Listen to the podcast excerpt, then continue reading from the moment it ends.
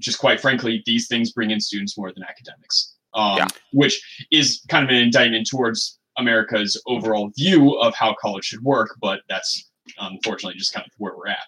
Liberal arts was once the domain of the landed gentry. Our great mistake was extending it to everyone. If people didn't know how to read, they wouldn't be asking for these things. I think we're back to we just do not need to teach people how to read. That's the real problem with reading. That's the real problem with reading is that people know how to do it.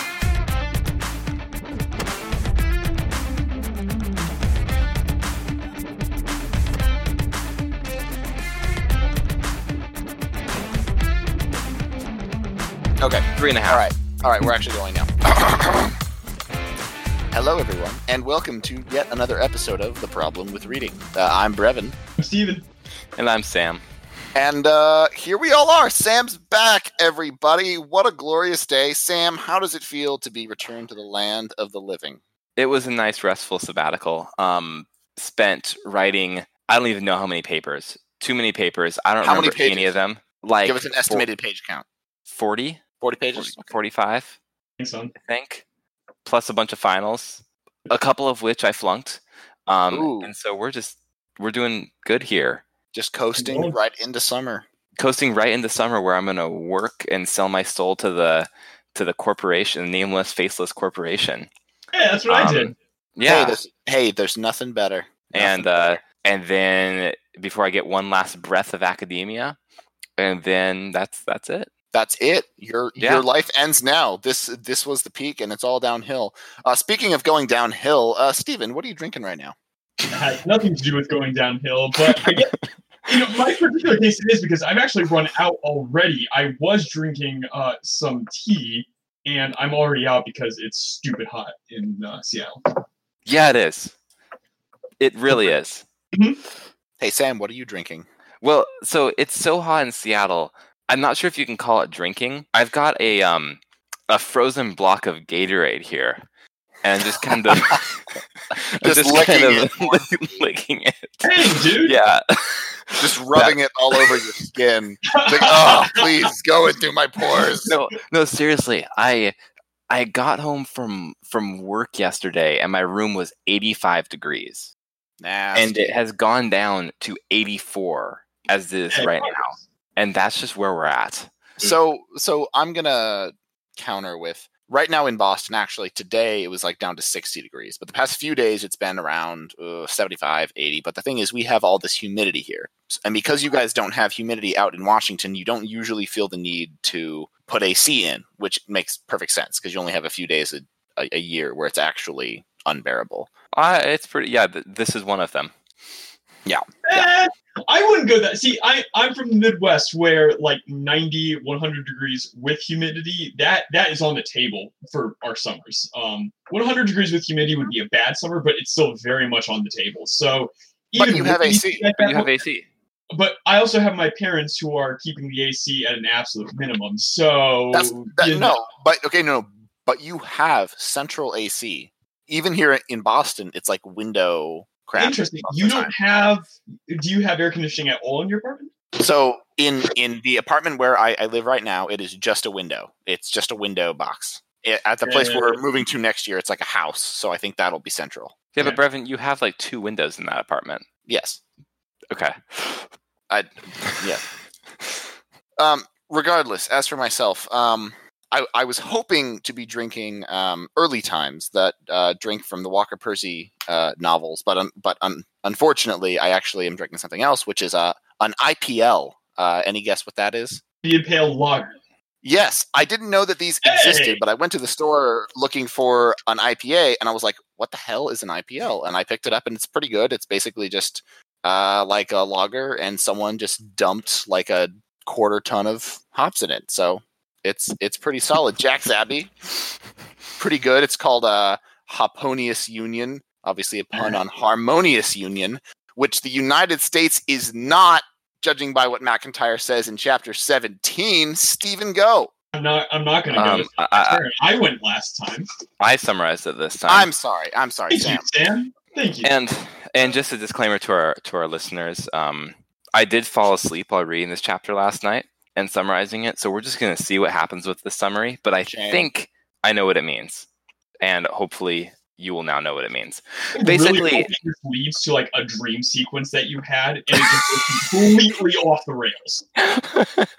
I would know. I would know. It's the same you thing. You found yourself wandering through a dark forest and you saw a gate that said virtue is only after through here or something i don't know and then Anyway. this wizened figure with a notre dame t-shirt came up to you and said hey let me guide you and it was macintyre guiding you through the seven levels of after virtue and we are on the 17th. So basically, this chapter starts off with saying that, uh, well, he, he, in the previous chapters, apparently, I read them. He is talking about the differences in character and how different people see um, virtues and how those are um, understood. And he says the, lon- the largest disagreement on what a virtue is is the content and character of that particular virtue he says that no two cultures can really agree on the complete content and that these two items are determined by that culture. And then he kind of goes into this long digression about his characters A and B. Um, in A's situation, uh, taxes threaten his project of building a house, and so he votes for candidates who will, quote, defend his property, his projects, and his conception of justice. Pretty reasonable person. Uh, character B sees non redistributive taxation as unjust. It's basically arbitrary, it leads to inequality, um, and overall, the market system's absolutely terrible. And so he uses his rationality to draw the, a conclusion that we need um, redistributive taxation. So he votes for candidates who will, quote, defend redistributive taxation and his conception of justice. man what a loser Yeah, I know. You know, crazy, crazy commie. And so both A and B will inherently disagree. They agree that the that that justice is an end to be pur- or a, a virtue to be pursued, and they're going to take action to pursue that. But they can only do it up to the point that their con- their concepts of justice are put against one another, and you realize that there's no way for those two concepts to engage. So they reduce down to nothingness, to the inability to argue it's really easy to identify the principles that do conflict. So you can identify that A is following the principle of entitlement, that people should get what they are entitled to. In his case, building his house that he has bought the property for and wishes to build. And B follows the principle of equality, that people should be given equal rights, they should be given equal opportunity, and they should be given equal property through the distribution of wealth. So and then he kind of takes this jab at American culture, where he basically says that we are totally pluralistic, and that's normally seen as a good thing. But in his case, he says that means there's no way to weigh these. We have absolutely no way, no method in our culture to weigh these two different values, these two different principles of entitlement versus equality.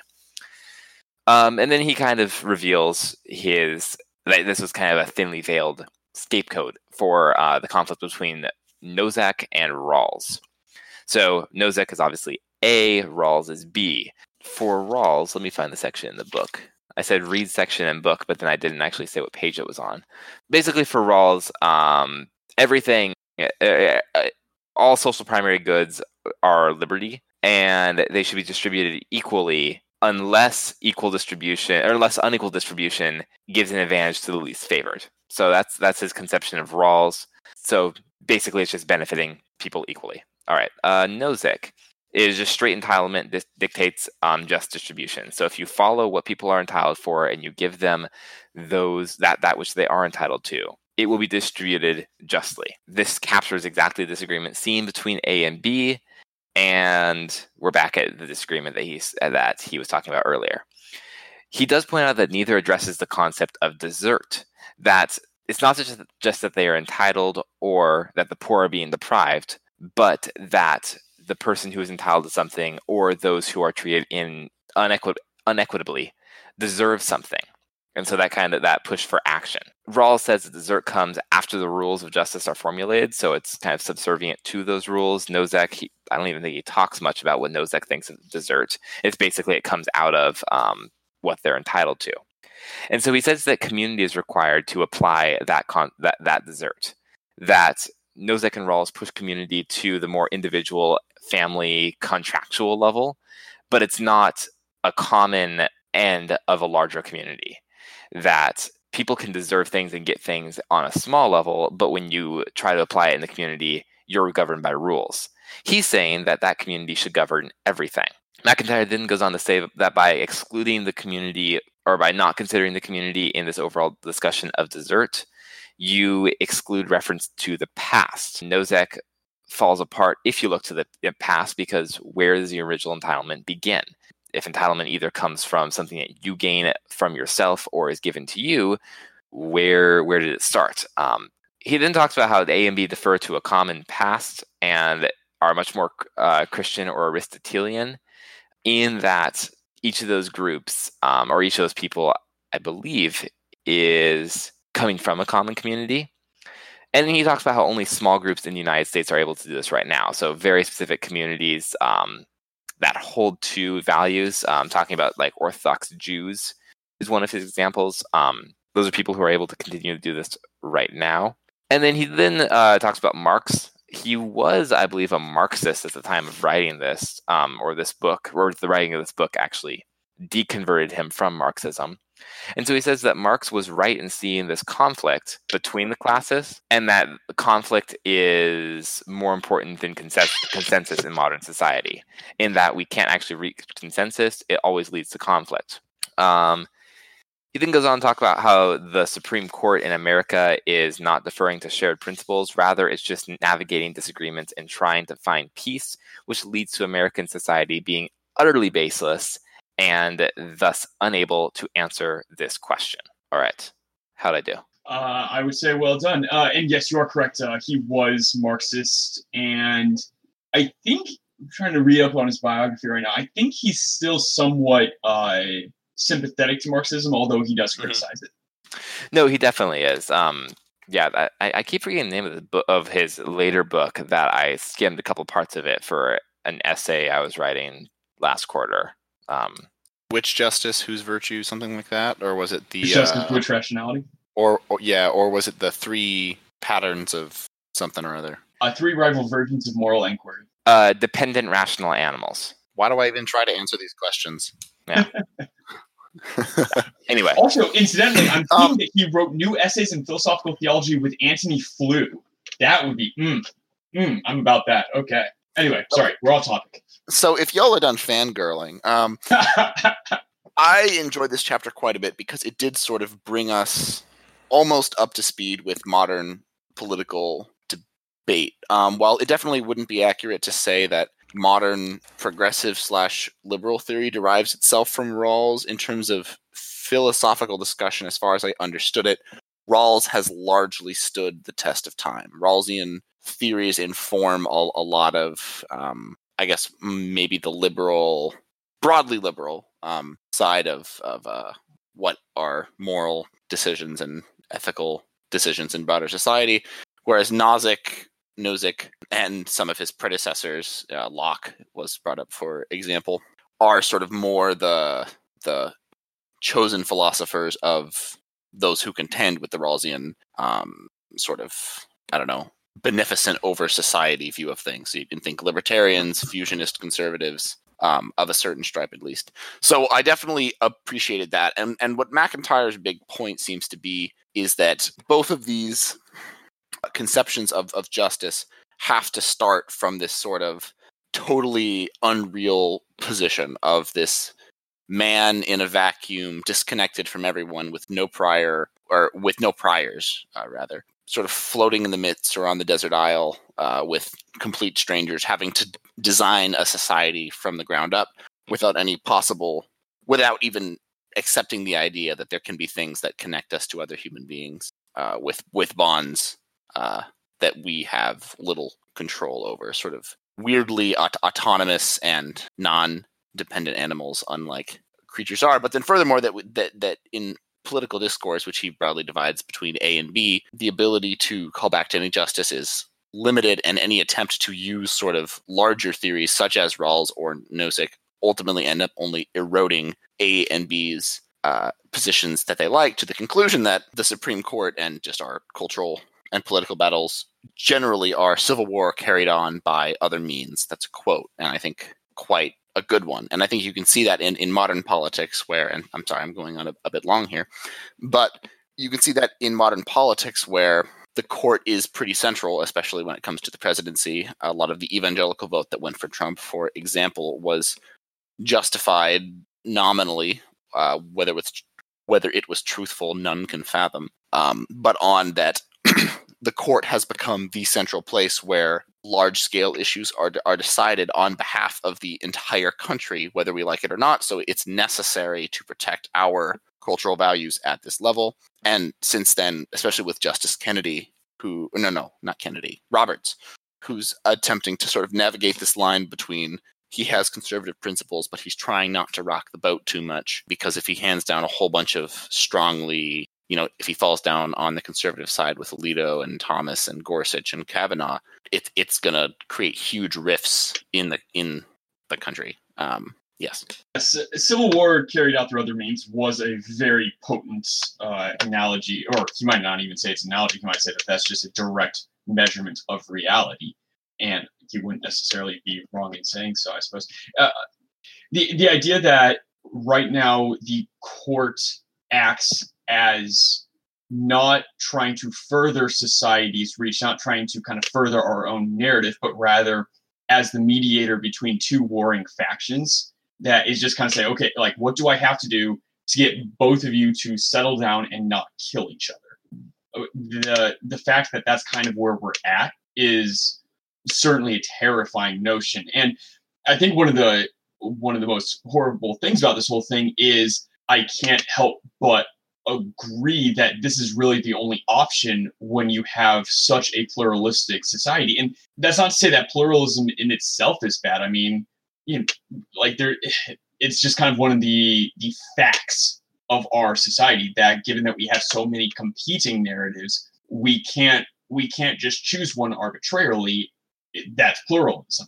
And so we are kind of left to Supreme Court decisions are making truces between warring factions just to try to make sure that everyone can get along reasonably well enough. Yeah, I had an interesting conversation a couple days ago, um, just at work with a couple um, I guess like a more uh, a higher up gentleman in the company. It was a very good conversation. We started talking. Somebody had mentioned that I was into politics and what I was studying, and we were talking about Aristotle and you know classical philosophy, and then we started getting into and, and they were they were all on board with that. Um, these three guys who I was talking to all had read Aristotle, all really liked him, um, and then we started talking about contemporary politics, and as I started to share my opinions the first thing that I realized is that they were all pretty far conser- American conservatives. They all supported um, President Trump pretty strongly, and so as I started talking, they they kept pushing back. First of all, about my opinions not being that conservative, which I thought was kind of interesting. That that was a standard and kind of an absolute value is how conservative are your opinions.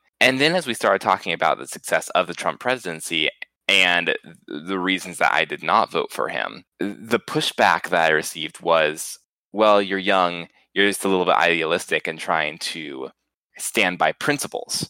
And at this point, we just need, you know, could you imagine what the alternative was? We just need to weigh the alternatives and weigh the consequences.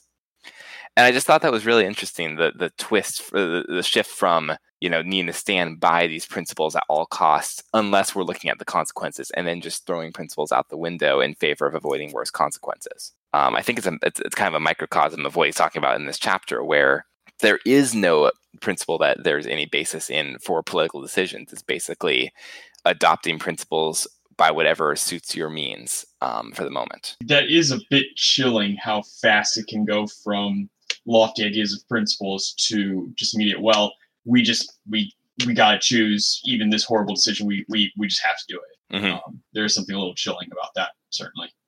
No, it it was, and that was kind of the, the last. The, my, I guess my conclusion to that conversation was where I was like, well, should we really make our decisions based entirely off the consequences?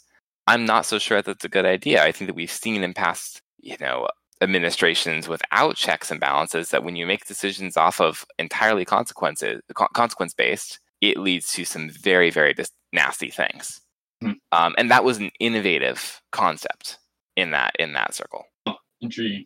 So, and uh, just kind of given that this is where we're at, uh, uh, Brendan and I were discussing before the before the podcast that this is where MacIntyre really is starting to ramp up to his. It's anachronistic to call it the Benedict option now, but that is this is where he's really ramping up in the in the previous chapter and, and in this chapter. You can tell he's starting to say, "Look, our society just isn't equipped to handle uh, the concept of virtue ethics, the concept of of a, a common narrative." So we're going to need these societies, like you mentioned, the Orthodox Jews. I think also the Irish Catholics and the Greek Orthodox uh, were also cited as examples. Mm-hmm. We we need societies I- I like think- this that can carry on uh, those sort of So- narratives.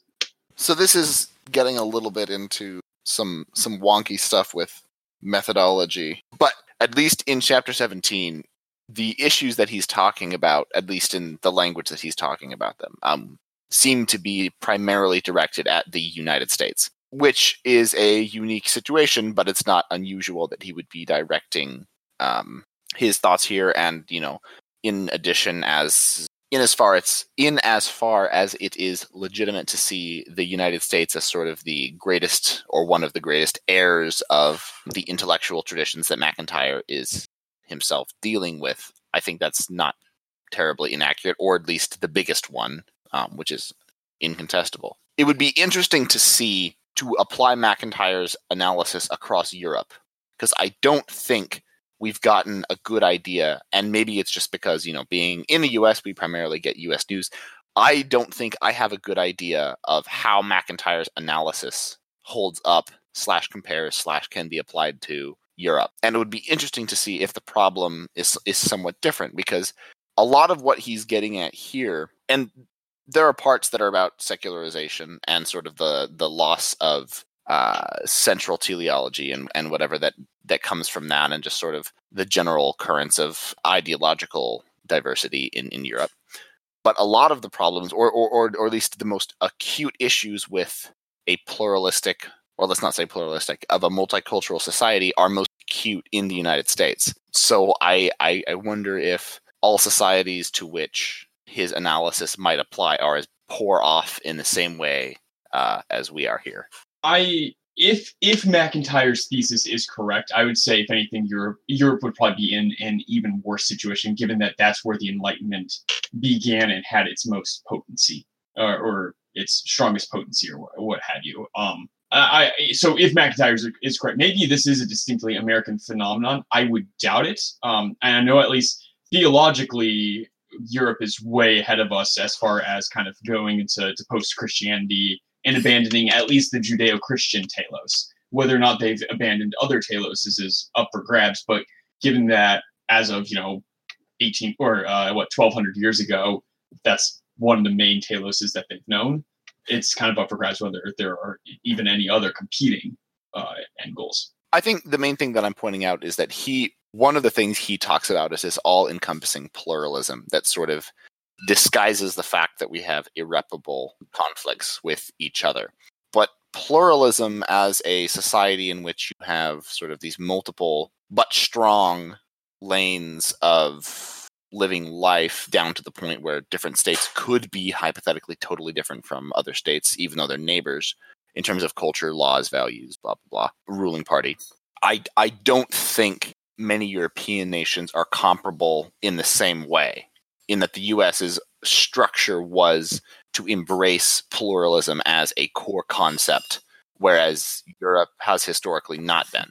So that's not to say that Europe doesn't have its own set of issues, but I'm wondering if pluralism might not be the issue that Europe faces. It might be something I- else. I think pluralism is just an American manifestation of it's more of a cultural man or so maybe not an American manif- manifestation, a cultural manifestation of this problem.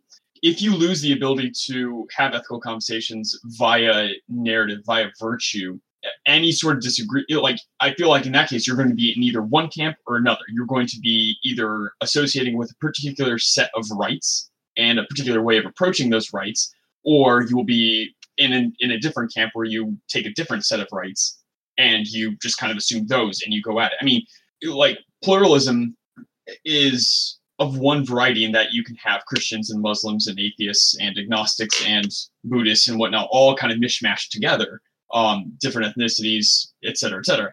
Um, but even people within those camps in America are disagreeing and not able to have those sort of conversations because they don't know how. Um, so even when the liberal Christian, and the conservative Christian talk, it is a lot more limited because they're most of the time going with rights-based language versus, uh, you know, perhaps going to their common narrative. Although, to be fair, most Christians can at least have that conversation relating to Christ, and I'm sure most Muslims can have it relating to, you know, Allah and His Prophet and, and whatnot. Anything to add there, Sam? Um, I guess when you were talking about Europe, um, I, I definitely agree that the United States is kind of more of an experiment in pluralism. MacIntyre pointed that out. Maybe that was why he was zeroing in on the United States, is because Europe has always been nationally oriented. I mean, it's where the it's where the concept of the nation emerged. Uh, our modern like nation state idea emerged in the United States, held on to their idea of of subverting that. That we're going to have a bunch of states, but they're also going to be united. Um, hence the name. And so Europe, we've only had about 50 years where it hasn't been a multipolar competing states area 60 or 70 years more like actually but even then we're seeing that that even that period is beginning to break down with the eu slowly f- falling apart. And so, um, yeah, I, I, guess it would be interesting to see how he applies this argument to Europe. I think they have other issues, but their strong the strong embrace of pluralism, I don't think is one of them. So, all right. Well, I think we will move on uh, from that point. Um, I'm sure there's much more to talk about, but I'm sure that in chapter 18 next week, hopefully, we will have a complete solution to our problem and have uh, no problems, concerns, or additions uh, to add to it. I'm, I'm, I'm sure MacIntyre will wrap up this masterful work with a masterful, nail biting, and incontestable conclusion. But speaking of incontestable conclusions, uh, Stephen, I believe you have a short article uh, that TLDR says, uh, I don't want to be free. I want to be good. Question mark. I do indeed. Uh, so I'm presenting uh, an oldie but a goodie, uh, David Bentley Hart's article in First Things, uh, Freedom and Decency. Uh, it, this is an article from way back in June 2004. Uh, so in this, Hart takes on one of the hot topics of the time, Janet Jackson's debacle in the 2004 Super Bowl halftime. for the younger members of our audience who aren't aware, Miss Jackson during the performance had a piece of her costume taken off, which actually ended up exposing her breasts to the uh, general viewing public. Uh, there was quite a lot of hullabaloo about it, and many contacted the network to complain, and there was a whole there was a whole fuss. Uh, Hart opens up with a rather dry comment that things could be much worse, citing a Norwegian black metal band in Krakow, Poland, which featured, quote, among other whimsical con- conceits, naked women hanging from crosses. One of them had to be hospitalized when she lost conscious, or consciousness uh, a dozen sheep's heads impaled on stakes, perhaps a hundred liters of sheep's blood poured over the performers and their audience, a stage festooned with Satanist sigils and songs of praise to the devil. End quote. He uses this com- uh, this example as a comment on how quote our chief cultural export in terms of profits generated at least is not blasphemy end quote, adding a dry parenthetical that quote it remains if one is curious pornography end quote. But regardless of what ill thing is being exported, the question remains whether it should be allowed to be exported. Commenting that while it is a relief to see people protest against this sort of explicit content being shown in the public sphere, it is likely that those who shook their heads at this are perfectly, quote, willing to tolerate most of the corrosive influences that invade family life, from advertising, films, popular music, the internet, video games, the language we have all become accustomed to hearing every day, so long as those influences continue unobtrusively to operate in their proper places. End quote. From here, he launches into some rather interesting discussion around censorship as an answer to an ever spiraling culture of degradation, uh, stating that, quote, any sane society should be able to uncontentiously agree and yet ours cannot, end quote. He argues compellingly for censorship, arguing that, quote, where no codes of civil conduct govern cultural production, it is inevitable that those who are coarsest and most conscienceless, those who are most wanting in shame, restraint, imagination, modesty, consideration, or charity will prevail, end quote. He dispatches the arguments against censorship quite well, noting that most of them take the form of slippery slope. Any amount of censorship will lead to a totalitarian regime of puritanical standards, Quote, this, of course, is nonsense.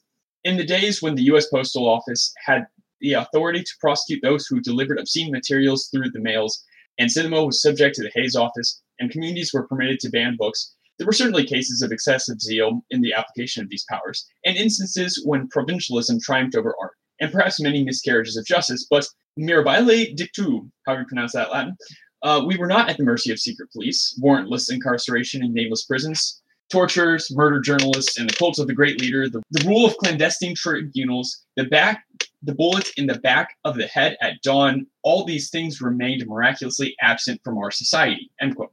There are more examples he addresses that I won't repeat here, given that honestly, if the above is any example, I simply cannot do service to his precise cutting and downright funny prose. But he arrives from this discussion on censorship to the meaning behind it, that of a society that chooses to restrain itself in order to reach for something better. He laments our current conception of the good. Quote, it is a curious condition of late Western modernity that, for so many of us, the highest ideal of the good society is simply democracy as such. And then within democracy, varying alloys of capitalism, the welfare state, regionalism, federalism, individualism, and so on.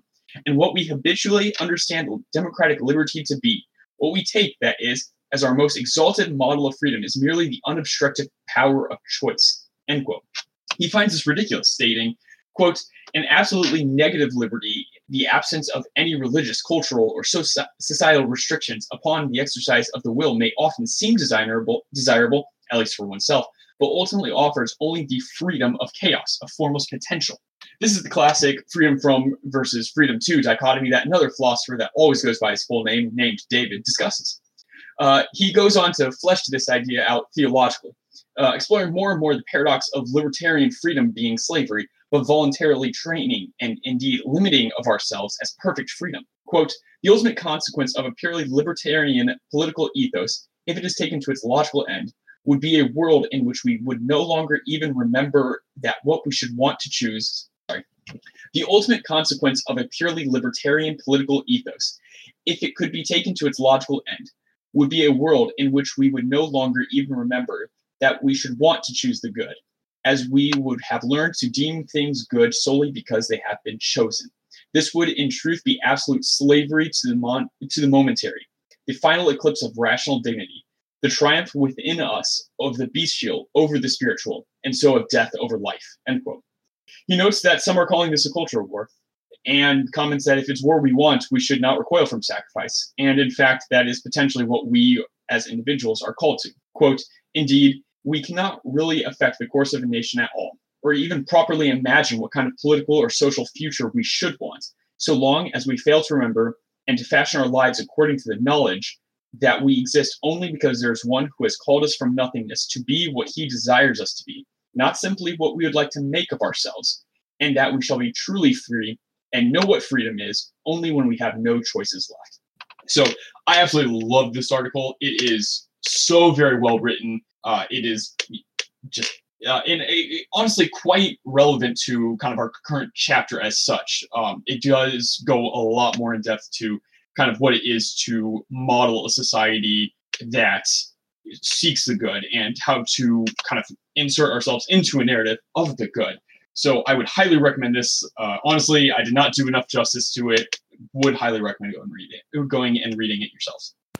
I would say, um, I would note rather, definitely uh, much better read than heard, just because it's so convoluted. Is not the right word. It's so precise and deliberately put together that it's but sometimes that's hard to hear and it's easier to read on a page.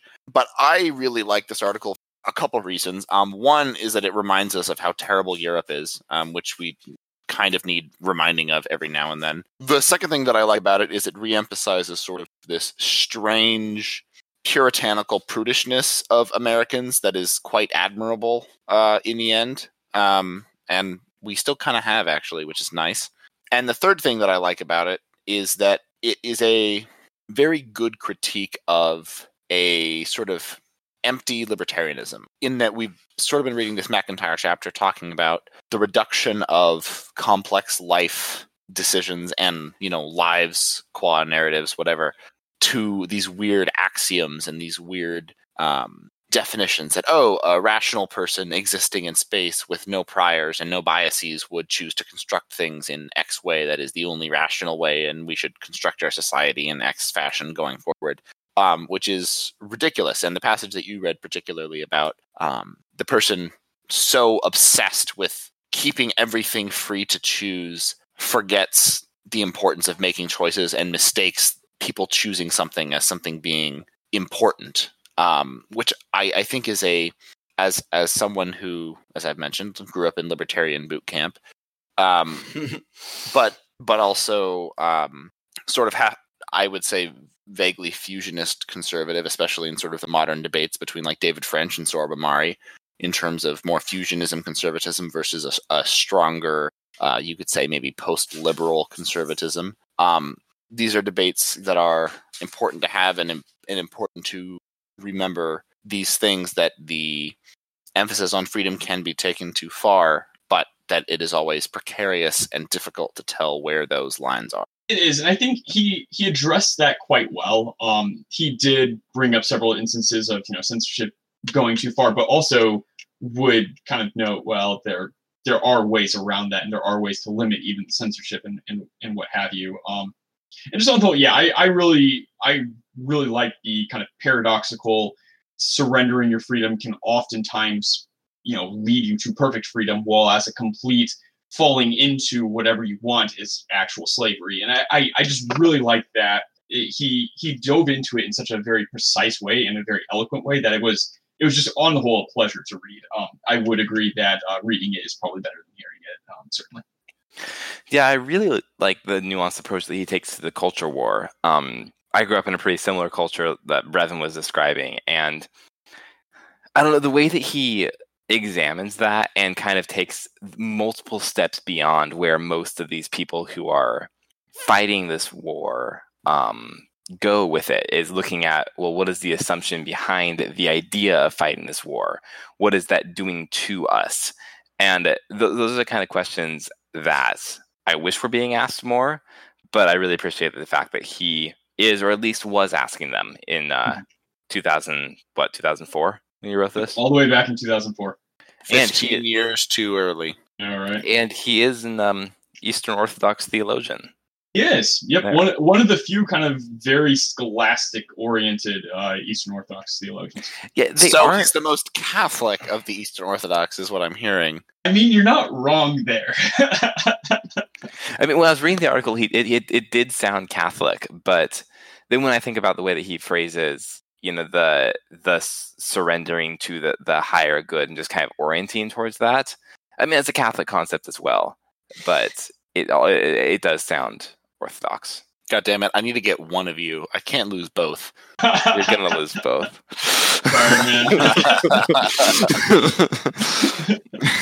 uh, well, let's also the Janet Jackson controversy. Man, that's a throwback. I, I know, right? I had to Wikipedia the exact like.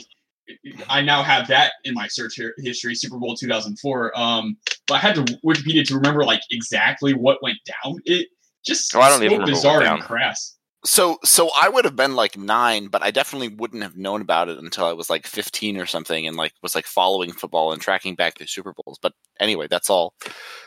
Uh, water under the proverbial uh, Justin Timberlake bridge. So, for my article from City Journal by Heather Mac Donald, this is uh, the college bureaucracy that never shrinks. Um, and I only have a few things to say on it, but uh, her argument is more or less that the various uh, political crises around college, most notably student debt, are not the result of just this inevitable act of God, but very specifically of human choice. And she notes that colleges, on average, depending on whether they're public or private, spend two to three times what they are mandated to on administration positions. Um, she looks at Georgetown as a case study. She has some other examples, but her main look is at Georgetown. And they recently launched a new uh, vice president for diversity, equity, and inclusion, which also comes with an associate vice president and also various staff under that person. Well, we do um, need those. I, I've seen firsthand we do really, really need those. But here's the thing: the person that they, yeah, okay, shush, shush your mouth. Um, Sorry, but but the person chosen uh, for this p- position was in fact a uh, longtime Georgetown vice president who on her CV and like on her qualifications for this had a history of basically doing everything that this vice president for diversity, equity, inclusion would be doing, and she'd been doing it for 40 years. Uh, she'd been on every you know anti-racism panel, uh, gender equity panel, blah blah blah blah, um, and with no success apparently. And Georgetown also has uh, 13 centers on campus devoted to the same type of topics, each with their own staff, and 19 plus uh, funded student groups, and also uh, dorm houses, also with the same goals in, in, in mind. Um, and and she notes that uh, Georgetown's annual tuition, room and board is approximately seventy two thousand dollars a year. And in addition to all of these on campus uh, efforts, they also choose the students that they admit to their university. So all the various inequalities that they're trying to solve, they I don't know, they're making the problem themselves or the problem doesn't exist. And that is shown through both this vice president position and the person who's taking the position and all the different campus groups that al- already exist with apparently no effect or no um, effect to call like hey we've reached the end point here and that's natural to bureaucracy because the logic of bureaucracies is to either make no progress deny making progress or to constantly invent new problems otherwise you run yourself out of a job you cease to exist uh, and especially on touchy complex issues there's even more cushioning. Uh, and this doesn't have to do with just social justice oriented topics. However, Heather Mac Donald's research obviously focuses on that. So that's the, the direction of this article. And her solution to this is, is much the solution you would apply to any category of spending in which you are dump, you know, in- increasingly large amounts of money go into with apparently no return or it, or even if there is a return apparently a constant and increasing demand which we're seeing across all campuses in the US. Um, and she says that, uh, quote, colleges should itemize spending on diversity functions and functionaries, in- including faculty time spent on committees dedicated to race and sex based hiring and admissions. Every identity based center and program should be listed along with their budget so that parents and the public can know how much tuition and taxpayer money subsidizes separatism. Only then will colleges be held accountable for their ballooning tuition costs, end quote.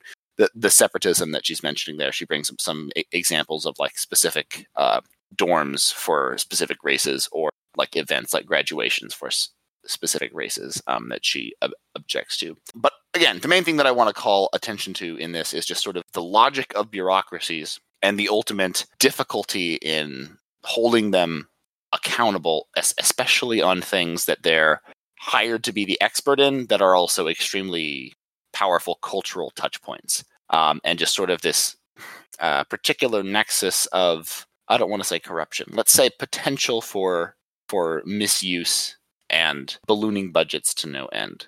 Um, that I think is good that she highlights as someone who uh, went through college and um, you know will go through college again here in the near future. We'll have to deal with the debt that that entails.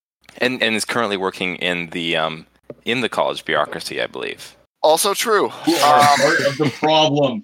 I'm not overpaid. I'm, I'm paid. Yeah. I I I do very much like that um, that solution, even though I think I actually disagree on the problem proper. I mean, yes, certainly large amounts of money are getting dumped into these initiatives, but there are plenty of places that colleges ostensibly waste uh, money, generally on um, you know, programs that that are meaningless and won't actually get you know students jobs when they get out of college on ever you know widening sports budgets, et cetera, et cetera. So I, I, but regardless, I think the Steven, solution. Steven, Steven, that what? Two billion dollar student gym and workouts is a totally justified expense. It will pay SAU for itself.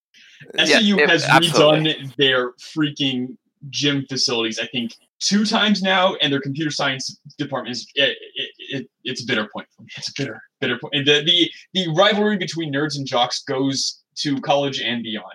But regardless, I think honestly, if colleges were held accountable for reporting their numbers to potential students, honestly, I think that would do so much good. I think it would cause quite a few colleges to reconsider their budgets and potentially go out of business because people would realize how frivolously they're spending their massive amounts of student money that you know they'll be in debt for the next 10 15 years for. So i, I love that solution. I think it's a good solution. The problem is that the people who would have to re- show this budget are in fact the administrators who would be risking shutting down um, who would risk their schools shutting down over them revealing this precisely so yeah that, that I think you're right, and therefore the solution will probably never be affected. There was one school I was reading about, and I'm I'm totally spacing on the the name of it. Uh, it was it was a big school in the South um, where the president took a major pay cut, um, and and and basically has been like cutting huge amounts of staff. This was on a Freakonomics podcast. Yes, it was. I listened to the first half of that podcast, and I was I really know what enjoying it. podcast you're talking about. I don't know, what, but I know what Yeah. you're talking Okay, I'll need to It re-listen exists. and bring it about. I back. Yeah, guarantee no, that it there's a exists. school that exists where the president is cutting massive amounts of programs, and, and the tuition has been lower the last like five years than it has. and has he's been been publishing before. it directly as and, and pushing that directly off on the students and um, seeing huge success there. for him. Mhm. Yeah, I mean, it is an interesting phenomenon that unfortunately colleges are also very incentivized to put the money towards very frivolous things, such as upgrading the dorms and you know getting very quality catering, et cetera, et cetera. Because just quite frankly, these things bring in students more than academics, um, Yeah. which is kind of an indictment towards America's overall view of how college should work. But that's unfortunately just kind of where we're at. Liberal arts was once the domain of the landed gentry. Our great mistake was extending it to everyone. If people didn't know how to read, they wouldn't be asking for these things. I think we're back to we just do not need to teach people how to read. That's the real problem with reading. That's the real problem That's- with reading is that people know how to do it. Uh, Sam, I believe your rant might be related to this. Well, it might it might contradict that actually. Is is the problem with reading that people don't read or do read, or is it that they don't read enough, or they don't love reading? Um, and this is it's going to be half and half. It's going to be a, a half uplifting rant, and it's going to be a half kind of downer rant. And I will preface that it will be a longer rant because I don't have an article this week. Um, so yesterday I had an experience that kind of changed a little bit of my perspective on this. Um, the company I work for did a conducted a day of service at a local charter school. And so I, I jumped in on that and we went and helped sort books and then worked with the with the kids, did a few activities with them. It was it was a really there wasn't a whole- lot going on it. It was mostly kind of the school talking about the programs that they're doing. Um, and mainly the company had just don't our company had donated a huge amount of books to the school, so we were helping deliver those. Um, but at this school, it, it- the school was for kindergarten and first graders, um, completely by lottery, coming from the very diverse community of Tukwila, where most of them were English as second language students. And these kids were coming into the school having very little knowledge of English and coming out after a year reading at a grade above their reading level. So if they're kindergartners, they're reading at a first grade level and loving it. And the school has basically oriented everything around cultivating these kids' love of physical books and cultivating their love of reading and doing everything they can to instill just a love of learning in the kids. And their whole philosophy is that this will basically carry on into later in elementary school, middle school, high school, into the kids getting after academics and eventually becoming the first members of their families to go to college. Um, and first of all, the, a few things to take away from this is first, it was it was really uplifting to see kids um, so excited about learning. I know it's way too happy, isn't it? Um, sorry, Brevin just messaged me saying this is too happy. Um, no, so that, that was exciting. That was really good to see.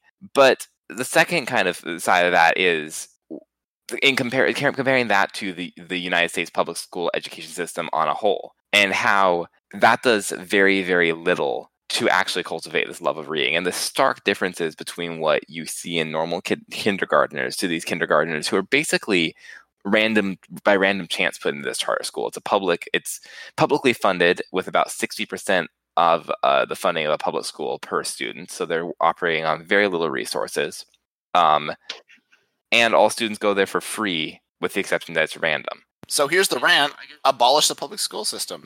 Well, that might be it. It's a, it's just it was incredibly depressing to see that these kids were getting this rare and amazing opportunity, but most kids aren't going to get this, and most kids are going to go through school not cultivating any kind of love of reading, and are going to go to college picking it based off the climbing wall it has instead of the actual academic programs, um, which is kind of where it ties into your article. And so, walking away from this, I was hopeful for these kids, but also very saddened with how far education has gone in the United States. And so the solutions would either be if you're gonna if you're gonna read, if you're gonna teach people to read, they need to love it because otherwise you're stuck in this I don't know um, I, maybe that's the problem with reading.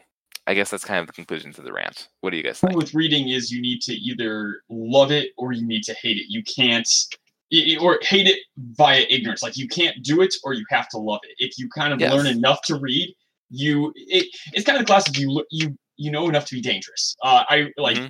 Kind of the the classic college sophomore in their major that, that now thinks they know everything.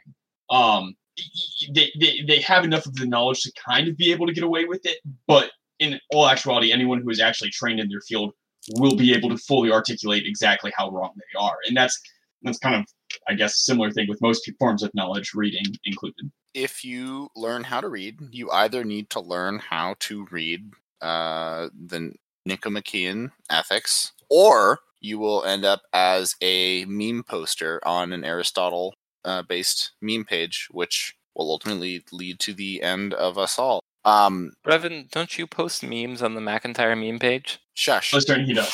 shush. Shush. Um, um, um, but speaking of a couple idiots uh, talking to each other, uh, I did an escape room the other weekend. Excuse you, and it was Whoa. quite the blast. Uh, so, so I've done four at this point. Three I've completed successfully. Uh, but the most recent one, uh, I, I, I failed. I went with three people I knew, including my wife and two relatives, and then we were paired with three people we didn't know: a mom, like a late teens daughter, and like a thirteen something year old. Wait, are you still um, in the room? Yeah, still there. Um, okay, got it. Escape rooms are stressful and complex enough with complete lack of communication and coordination that being paired with uh, random children brings. So, like, granted, he was actually pretty good, uh, but when he got a bad idea in his head, he would just be like running around with our clues, and the only way to get back on track was like to take them from him or to like tell his mom to take them from him, which was just not a good look. Um, all this to say, uh, when you do an escape room, I highly recommend that you do it with your friends and just your friends, uh, because being locked in a room with a timer with friends is already hard and stressful enough. Uh, don't make it worse by locking yourself in with strangers. Um, please help. 13 year old kid, I'm still here. Keep... my data's running out. This is, this is my last cry for help. I, I'm curious, like, have you eaten everyone else? Like, how are you still alive? Um, well, my my relatives uh, uh, perished um, two days ago, and then just this morning we've been subsisting off of their phones, or uh, the, their bones rather. Um, the the and their phones. That's how you stay connected to social media because that is true death getting cut off. Yes, yeah. Mm-hmm. Um, the the mother of the two children sacrificed herself um, the day after we realized we weren't going to get out the 13 year old still has two of the five clues we need to find the numbers of the, the door pad. He, he, he's not letting it, them go and he keeps trying to like put them together as a puzzle piece, but I keep telling him that's a shoe, that's a cup, they aren't going to fit together in any meaningful way. But you know he's he's still on that, so we're just hoping he'll get over that um, before uh, um, I have to sacrifice myself and my wife to consume. These days, am I right? The problem yeah. is they know how to read but don't love it. It's it's so true. I swear, I've caught him six times posting just Aristotle memes, and I'm like, dude, give me the clues. And he's like, no, got to post the memes. Then I'm gonna fit the shoe and the cup together. exactly like that. That's year olds talk. Uh, Steven, do you have a rant?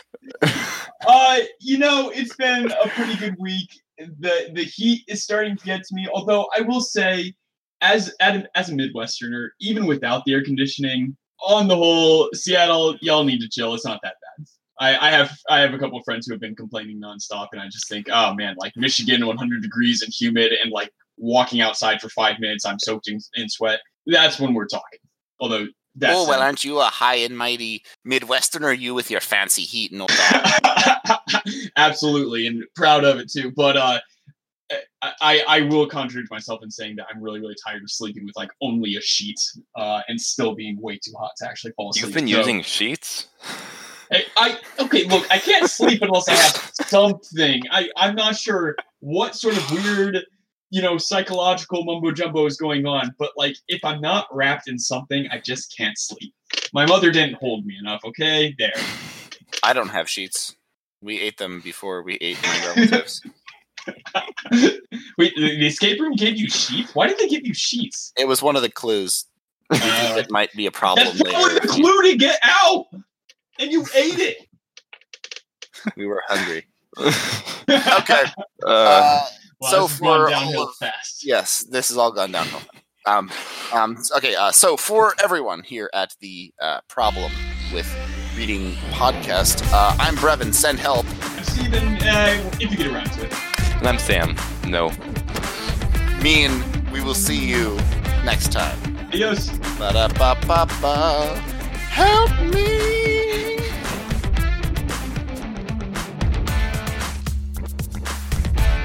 Uh, Oh man, I do miss doing this. Oh well, yeah, we're we're definitely glad to have you back. It's definitely not the same without you. That was that was enjoyable. Did we talk about anything of meaning? That I'm exactly aware of, but you know, I mean,